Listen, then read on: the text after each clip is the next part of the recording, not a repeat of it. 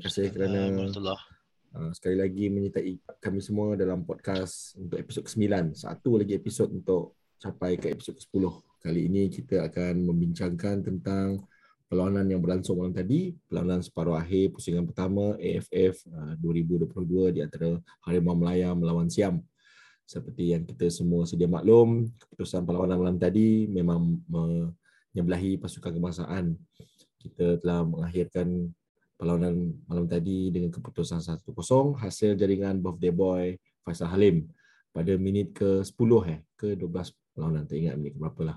So bersama kita pada hari ini seperti biasa panel setia kita iaitu saudara Phil dan juga Apan.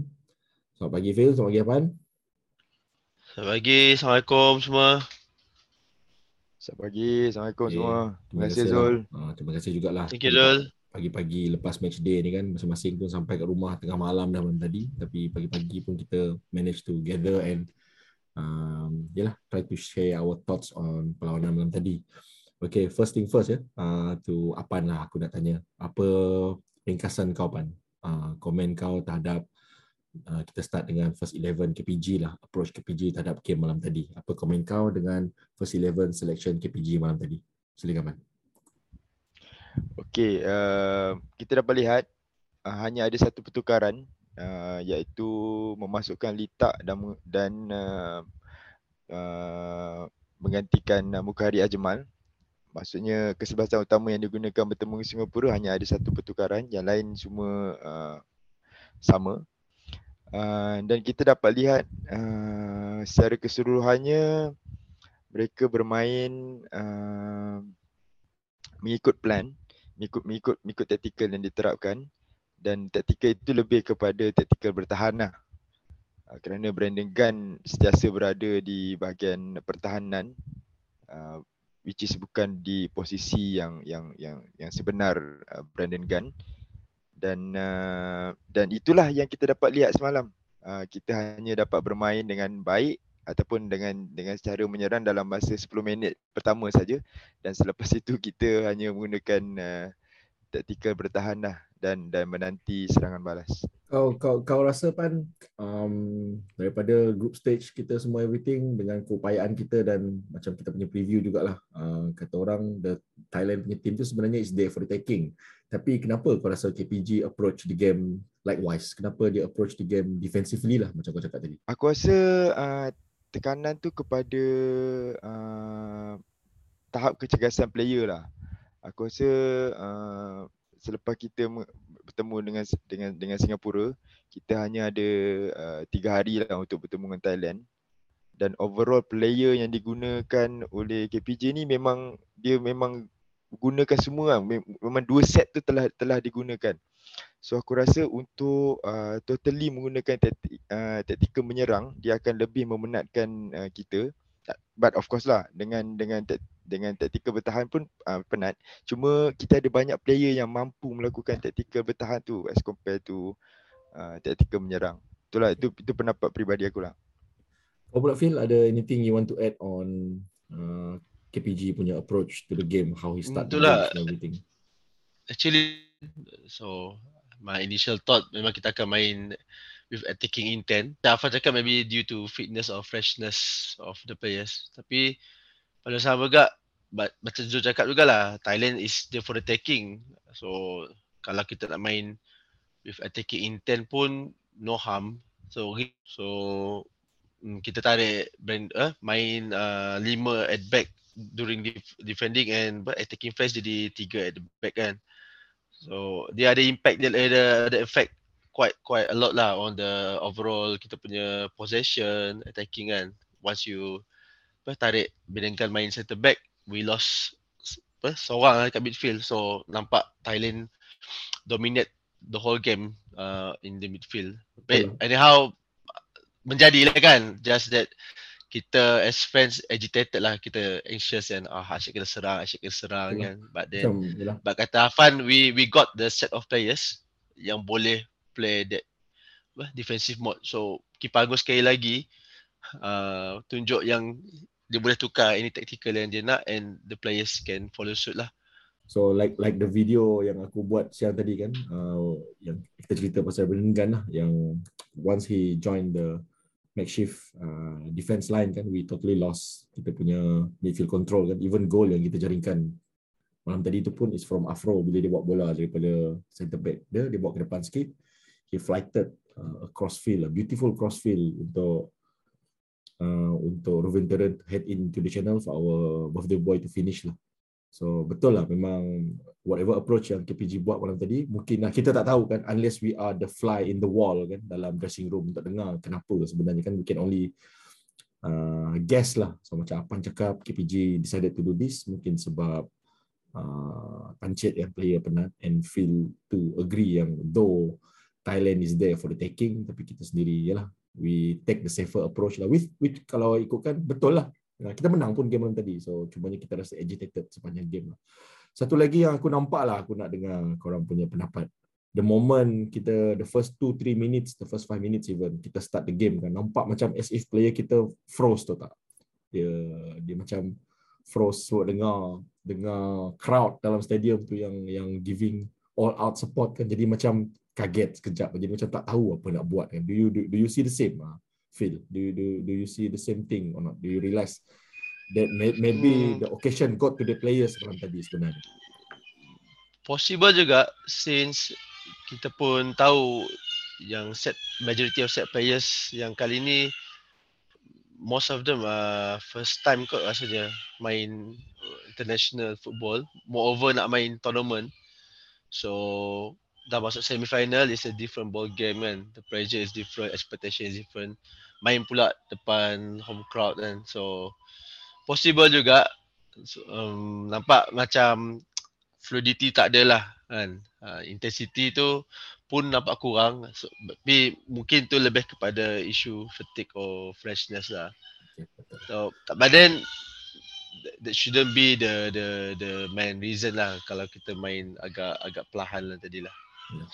Aku rasa that's the reason tu lah mungkin um, KPG retain Pawi from the start towards the end while aku rasa all three of us agree Pawi malam tadi memang either give uh, very little or does not give anything pun kepada kepada kita malam tadi. Apa komen kau pan? Kau ada apa-apa komen tak berkenaan dengan Pawi ni? Performance Pawi malam tadi.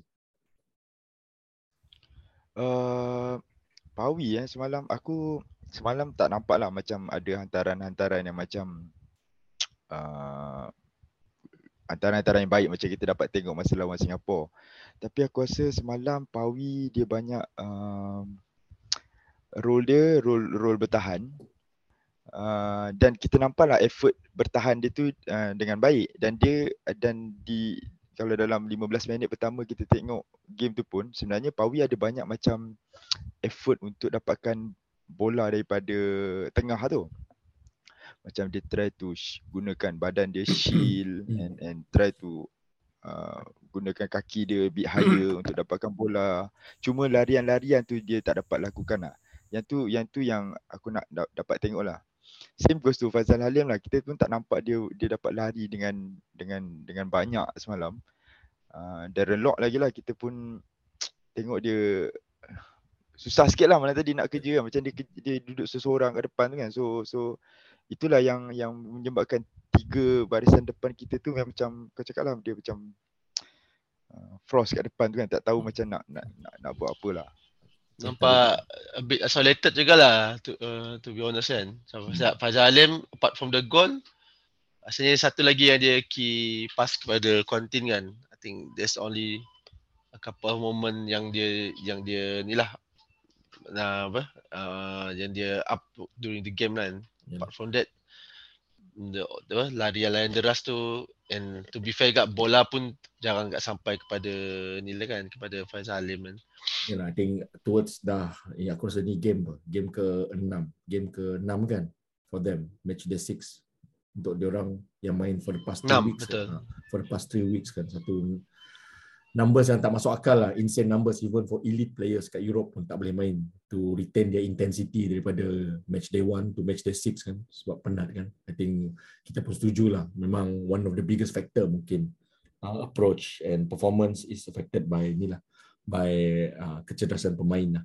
Okay, uh, aku nak bawa discussion kita ke um, our aku rasa kita tiga agree kot. Our man of the match malam tadi is actually Brandon Gunn walaupun um, kalau ikut website AFF sendiri dia official man, uh, match day man of the match is Ruben Terran tapi mungkin kita ada agenda kot against Ruben Terran dalam group ni kan. So kita maintain kekal yang Brandon Gunn man of the match kita.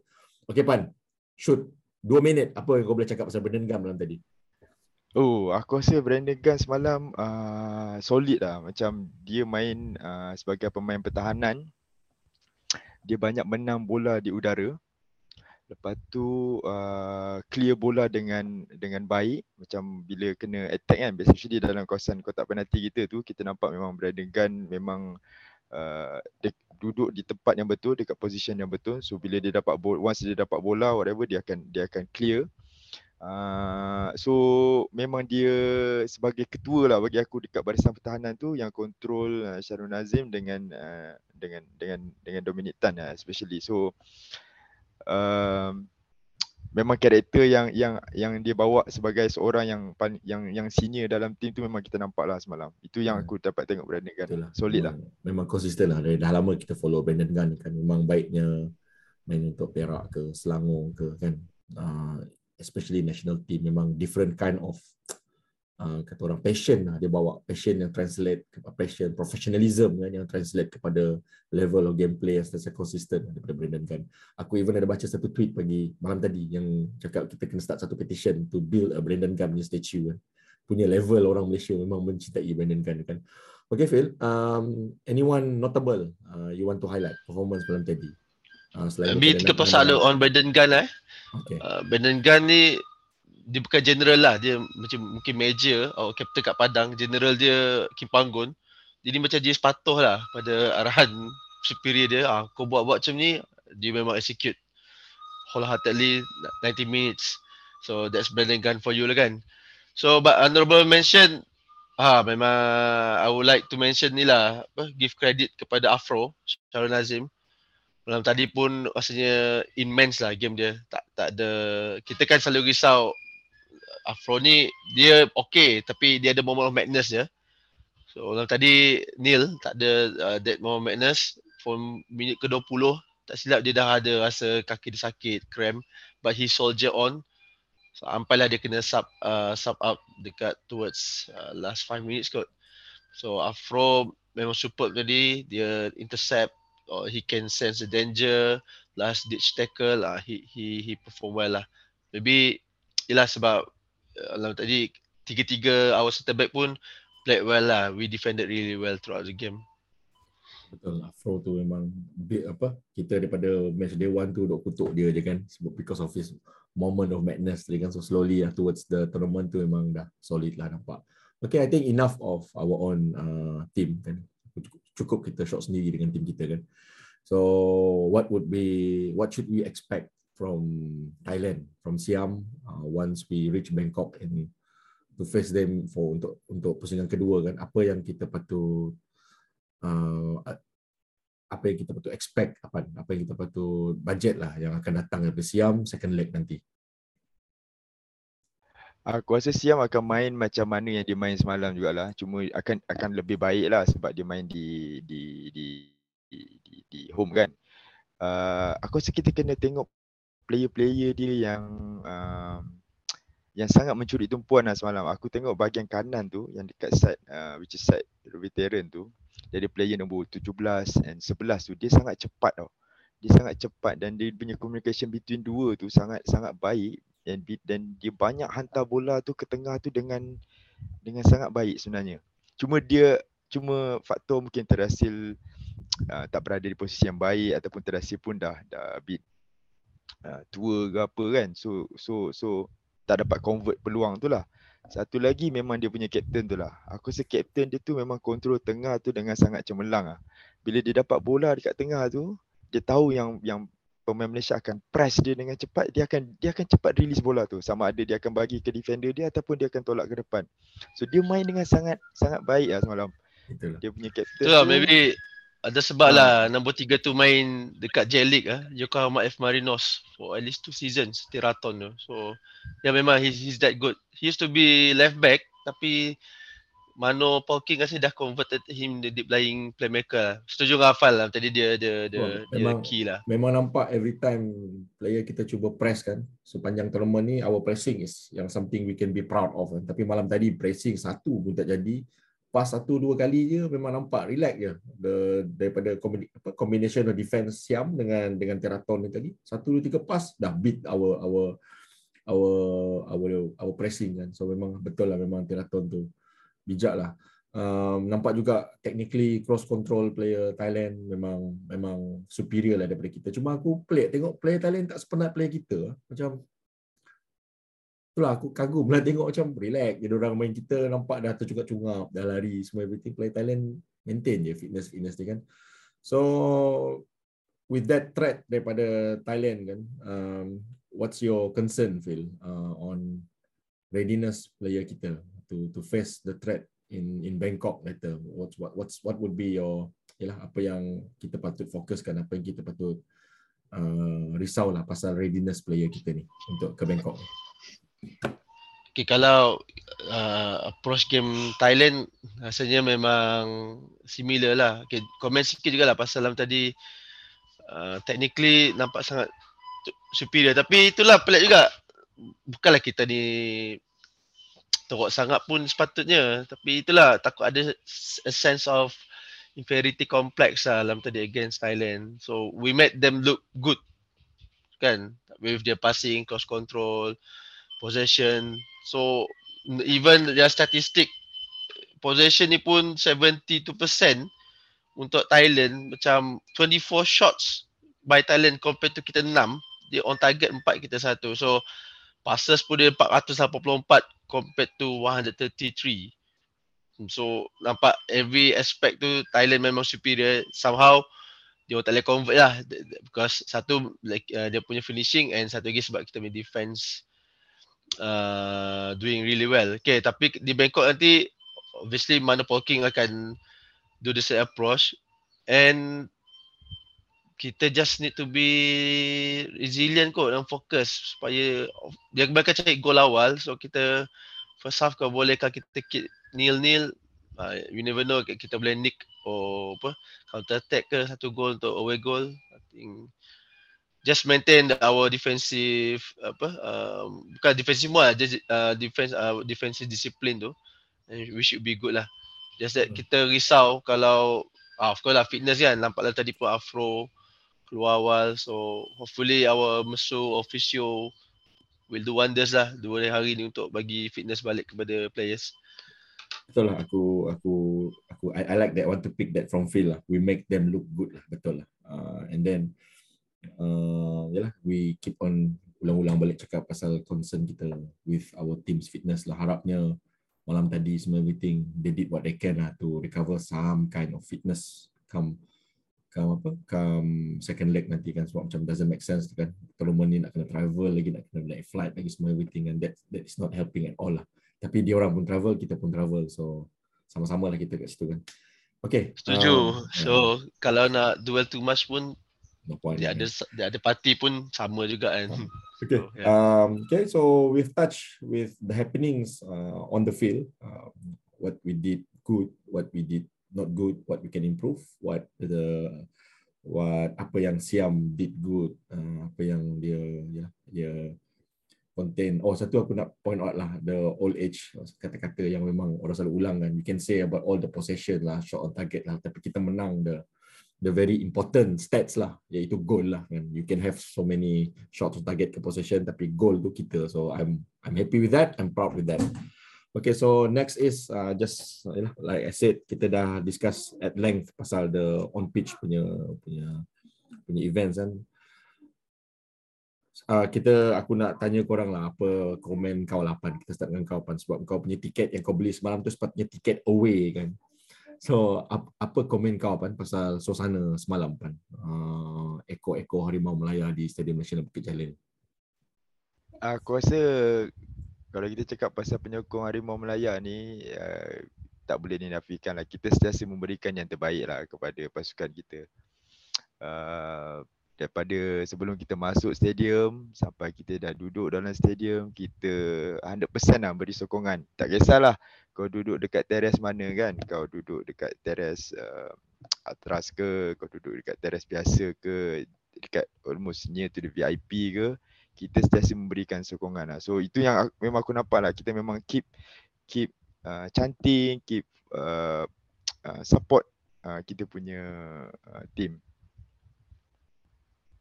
Aku dapat dapat rasa lah sebenarnya ramai orang anggap pergi ke stadium tu sebagai jelah uh, uh, patriotic thing to do kan. Patriotic thing to do. So that's why uh, that's why like it's always when whenever ibu pertiwi calls kan whenever the nation calls we answer lah. Itu yang aku anggap and we can be proud of that lah. Kalau kau dengar nyanyi lagu negaraku pun or towards the end yang ramai-ramai nyanyi lagu apa uh, harimau Eko harimau Malaya tu kan memang that's oh, Eko Eko. Uh, Eko. Itu aku rasa itu paling kuat aku pernah dengar. Satu stadium actually nyanyi lagu Eko tu. So this is something that we can be proud of lah uh, pasal sokongan kita lah okay Pan that's that's your input on on on the crowd semalam how about you feel did you manage kau dapat duduk dekat seat kau tak your numbered seat and if you do yes. how how how how do you manage to achieve that Alhamdulillah ada Norizam lah berjaya halau pak cik sekeluarga. uh, Norizam power. So okay lah dapatlah duduk. Rasanya setuju dengan Zul lah that's one of the best view lah. After so long oh. in pergi ke Bukit Jalil. Oh. Cun lah. Eh, view tu untuk, dia, dia, untuk, untuk pendengar yang kat luar sana yesterday the three of us managed to sit dekat satu section yang sama. Um, Gate C section 116 and we managed to sit dekat tier, dekat tier nombor satu tu yang paling bawah sekali tu. Tapi towards the atas lah seats S dengan T. Memang cantik gila view tu. Itulah berpuluh tahun dah datang Bukit Jalil. That's actually the the best view rupanya. Um, okay aku nak okay aku talking nak, about atmosphere kan. So hmm. kan pre-match naratif dia 21,000 fans hilang tapi we added up lah extra 3,000 eh 60 dekat 3 ribu je lah. Mana datang 4 ribu lagi. Uh, wah alam lah kan. So hmm. narrative dia kita kekurangan tapi like I mentioned pre-match kan kita tak kisah pun what numbers we we we can rest rest to the occasion lah. Uh, I uh, aku berani jamin lah dalam international football kalau nak cakap pasal sokongan national team we we, we up there lah. Even dekat apa Europe ke mana-mana. Argentina tak boleh lawan ke Argentina?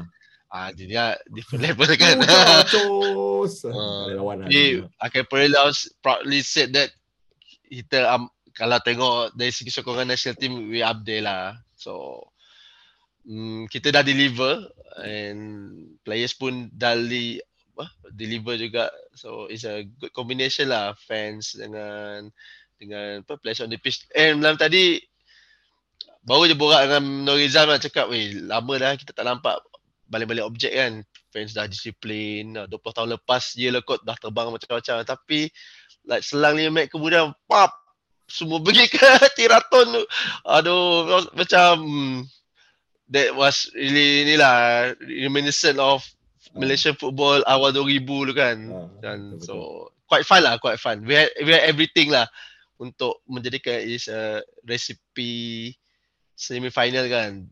Drama kan uh, apa apa uh, drama kontroversi. ah. Kontroversi. So we had all those those to, apa ticking all the boxes to, to, as a apa good uh, semi final tie lah. Ah, Okay, um, in case anyone pendengar yang wondering kan, kami decided tak nak sentuh lah hal gol yang dibatalkan tu. Sebab dah ramai dah orang ulas kot. Sebab end of the, yelah, uh, end of the day kau nak maki macam mana pun ref tu dia final say kan dia cakap tak gol tak gol lah kan so bila dah tak gol tu we soldier on kita carilah gol seterusnya kan which we fail to do lah so tak apalah uh, enough has been discussed about the disallowed goal uh, yesterday so we're not going to touch on that okay aku cuma nak nak nak tambah lagi uh, since we're talking about uh, crowds and everything kan so malam tadi banyak jugalah yang yalah like, macam feel tu pun dia nak dapat seat dia tadi semalam tadi pun dia nak kena buru pak cik kat situ kan even aku pun uh, aku nak dapat seat aku, aku nak duduk dekat number seat aku. Uh, aku kena buru jugalah orang yang duduk kat situ. It's not nice tapi yalah you have to start somewhere lah. Cuma kami nak um, tekankan di sinilah uh, our our stand lah. Stand podcast boleh lagi on this whole numbered seating semua everything kan. It works both ways lah. Kalau FAM decided to put the numbered seat uh, on the ticket so someone need to enforce it lah kan. Kalau FAM tak enforce it we need to start lah. Kita kena Yalah, takkan kita nak harapkan orang kan. So, kita kena start lah. Ah, kami tak, we don't buy lah ya argument cakap ini bukan panggung wayang, ini stadium, kan tak pernah datang stadium ke, kan ada orang cakap kan. So, we don't buy that lah. Uh, it's numbered seat, kita kena follow numbered seat.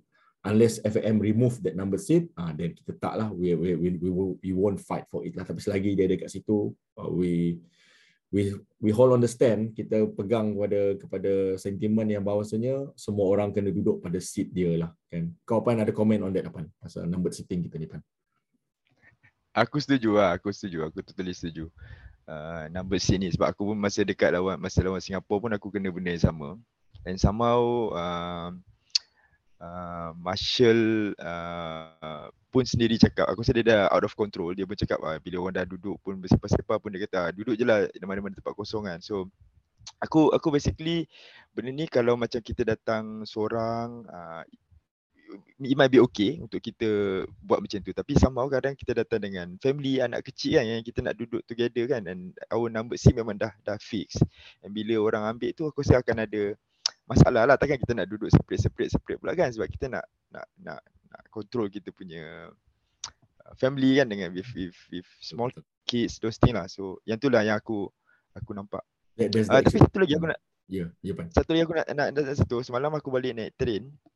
So ada satu mamat ni dalam train dia macam uh, kelang kabut sikit tau. So macam ada satu aunty ni macam bagi tu dia dah oh, kau kena kalau nak pergi ke central kau kena turun masa jamik dan you kena ambil uh, putra lah So dia macam bit confused. So sampai dekat masa jamik tu aku sama uh, keluar sekali dengan dia. Dia pun terpinga-pinga lah uh, kat mana nak pergi jalan apa semua kan. So aku tanya dia nak pergi ke Central ke? So dia kata ah nak pergi ke Central. And somehow uh, aku cakap okay lah follow aku. And bila aku sembang dengan dia, dia rupanya daripada Penang. Dia datang seorang. Uh, and dia nak pergi ke Central tu and dia nak balik malam tu juga ke Penang. So oh, kalau kau nak cakap pasal ah kalau kau nak cakap pasal uh, panggilan tanah air ke panggilan ibu pertiwi ke this is the guy lah. aku uh. macam aku macam wow aku macam amazed macam you sanggup travel 400 km uh, tu Bukit Jalil yang kau tak tahu lagi yang macam yalah kau balik dengan tangan kemenangan ke kesedihan ke whatever tapi kau still put your your effort so so aku rasa Malaysia kalau talk about uh, support the national punya team ni macam Fido cakap lah kita memang already there lah. Kita memang memang one of the best lah aku rasa in the world lah. Aku sebenarnya ada baca kat Twitter sebenarnya malam tadi ada orang actually fly dari Kuching ke ke Bukit Jalil lah. Tapi bila dia scan tiket dia, tiket dia invalid or something. I heard about aku baca kat Twitter lah. Whether cerita tu betul ke tak, tak pastilah kan. Tapi yalah dekat Twitter ni saja je kadang-kadang orang block atau proportion tapi itulah dia suka macam cerita kau ni pan valid lah kan So betul lah memang tak ada. When it comes to ya yeah, panggilan ibu pertiwiku ni memang we we we never deny lah we answer their call. Okay lah aku rasa cukup kot untuk setakat ini kita buat review perlawanan malam tadi. Um, dan we get ourselves ready lah. Uh, ready emotionally ready mentally to face the next challenge in the second leg lah. Apa yang kita akan hadapi di Thailand. Uh, aku rasa KPG figure it out already lah on what need to be done Uh, Kita tak main di Raja Manggala kan? I don't think so. Tak, bukan. Oh, tak, tak. Kan? Stadium tu Mereka... dah, stadium tu dah, uh, rumput dia dah rosak lah sebab konsert. Oh, so dia main apa? Ada, ada, ada. Vers- sure version dia... equivalent stadium KL Cerasa. eh, version equivalent macam small, small, small, small, small capacity punya stadium ke kan? Dia tak kan? Uh, tapi dari gambar macam cantik lah. Apa nama stadium tu aku tak pasti. Ta, tam, tamarat, uh, tam, Tamarin Square. Salah. Yeah. So, Kevin, you have anything to close there? Maybe uh, just to close the the as a summary lah, the entirety, uh, your experience mm, last night. Your okay lah. It's a two get semi final. It's just half time kan. So one nil, one is a slender lead lah kita nak bawa ke ke Bangkok. But one is always better than two one pun anyhow kan. So, mm, just keep focus lah. Asalnya players you don't need any more apa, better motivation kan kita nak masuk final kan tak perlu pun nak motivation ke nak apa kan that's simple fact je uh, kalah ke just keep focus and go through the final lah. Insyaallah we have we have the the coach, we have the squad that can do it lah. I'm fully convinced lah. Regardless macam mana pun kan, but just we we will get it done lah. We'll get it done. Okay, nice nice. We get it done. Okay, Pan, kau pula Pan. Uh, kita akan ke final kan, ke Jalil. yang tu yang kita harapkan dan doakan lah. Tapi bagi aku semalam uh, kita dah lakukan apa yang kita patut lakukan. Kita menang, clean sheet walaupun dia 1-0. Kita terima. So tak ada masalah lah aku rasa. Lepas tu aku rasa Kim Panggon tahulah apa yang nak dia dia nak buat dekat dekat dekat dekat Thailand nanti. So aku tak ada rasa risau ke apa walaupun kalau kalaupun keputusan di bank, uh, di di Thailand nanti tidak memihak kepada kita tak aku still bangga dengan set of player yang kita ada ni diorang dah bagi 100% dah bagi aku this is this is what dengan squad yang kita ada diorang dah diorang dah tunjukkan yang yang tahap tertinggi diorang so so aku aku sangat gembira lah aku sangat gembira dengan dengan dengan keputusan semalam Okay, okay, steady, steady. Kita semua sama lah, positif lah. End of the day, menang juga kan. So, aku sebenarnya bila nampak uh, after final whistle tu aku nampak Faizal Halim sujud kan macam biasa yang dia buat tu kan. Then it hit me lah betul juga. Nak nak marah-marah buat apa kan? Nak marah-marah Litap ke? Nak marah-marah Aguero buat apa? End of the day kita menang juga. So we have that win to to untuk kita bawa lah ke second leg di Bangkok Okay, uh, guys, thanks for your time uh, untuk kita punya review kali ini, episod ke-9 kali ini. Um, terima kasih uh, kerana spend the time. Buat pendengar juga, terima kasih kerana masih setia nak dengar dan beri komen kepada kami, feedback kepada kepada kami yang baru nak bertatih orang cakap dalam dunia podcast ni kan. So, you can follow us, boleh dengar, buat yang tak tahu, kami ada di Spotify, boleh cari podcast boleh lagi. Kami juga ada di Apple Podcast, boleh cari podcast boleh lagi. Uh, we are even in YouTube. Boleh cari uh, podcast bola lagi di YouTube. Uh, surprisingly kami lebih popular di YouTube daripada platform-platform lain walaupun kami gelar diri kami ni podcast bukan vlog kan tapi we are more presence di situ lah. So I just started today tadi kalau kalau nak start Shadi kami ada di TikTok juga boleh cari bola lagi di TikTok. Maybe from there kita akan start bagi yang brief-brief punya punya assessment or inputs or information on the national team. Okay semua, uh, I think the next episode will be coming back with our preview of the second leg. Uh, terima kasih kepada semua yang datang malam tadi ke Bukit Jalil. Terima kasih juga kepada 30 lebih juta rakyat Malaysia yang memberi sokongan malam tadi kepada rakyat Malaysia. The nation still needs you. Uh, still, we are only halfway. We still halfway there nak ke final. Other than that, uh, terima kasih Phil, terima kasih Apan sekali lagi. So, other than that, aku akhiri dengan ucapan uh, selamanya Harimau Melaya.